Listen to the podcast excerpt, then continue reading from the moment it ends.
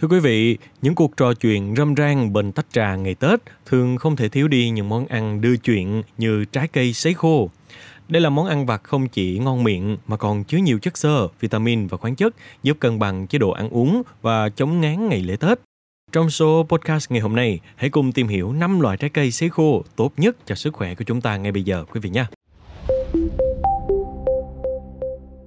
Thưa quý vị, trái cây sấy khô đầu tiên phải kể đến chính là mơ khô. Trong trái mơ khô chứa nhiều chất dinh dưỡng như vitamin C, vitamin A và hàm lượng chất chống oxy hóa giúp hỗ trợ hệ thống miễn dịch, tăng sức khỏe của da, mắt cũng như tác dụng chống lại stress. Mơ bị mất một phần đáng kể vitamin trong quá trình sấy khô, nhưng chúng vẫn rất giàu các chất dinh dưỡng khác. Chúng là nguồn cung cấp kali tốt, có vai trò trong quá trình hydrat hóa, co cơ cũng như tốt cho hệ tim mạch.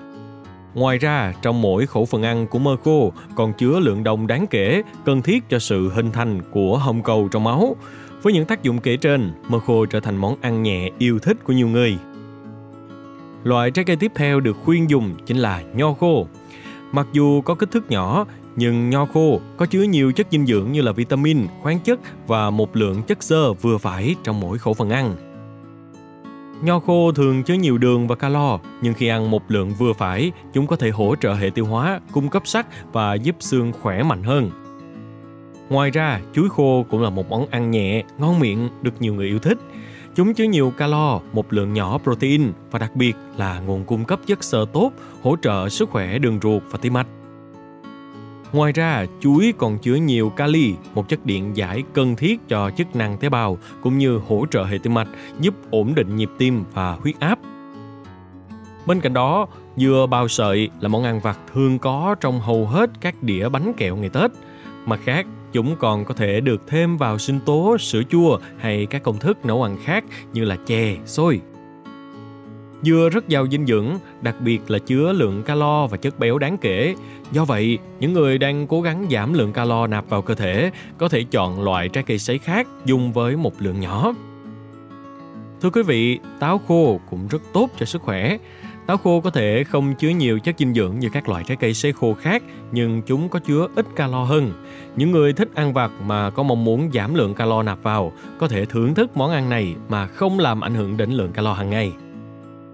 Ngoài ra, chúng còn cung cấp một lượng đồng đáng kể giúp hỗ trợ hệ miễn dịch khỏe mạnh và hình thành hồng cầu.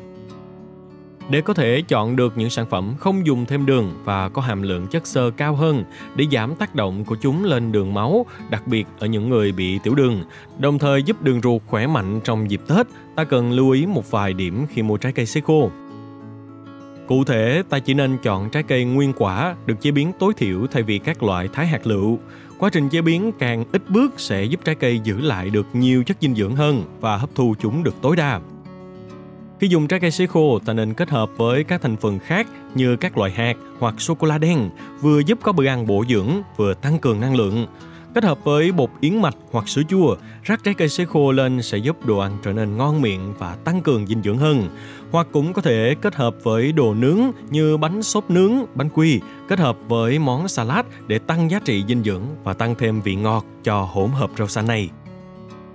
Những sự kết hợp này vừa tạo thêm hương vị cho món ăn, vừa giúp đảm bảo hấp thu nhiều loại chất dinh dưỡng, giúp tăng cảm giác no, cũng như kiểm soát được lượng đường và calo nạp vào cơ thể. Mong là show podcast ngày hôm nay đã cung cấp được đến quý thính giả những thông tin bổ ích xoay quanh việc lựa chọn trái cây sấy khô dịp Tết, sao cho có lợi nhất đối với sức khỏe của chúng ta. Đừng quên theo dõi để tiếp tục đồng hành với podcast Bảo Tuổi Trẻ trong những show phát sóng lần sau. Xin chào tạm biệt và hẹn gặp lại.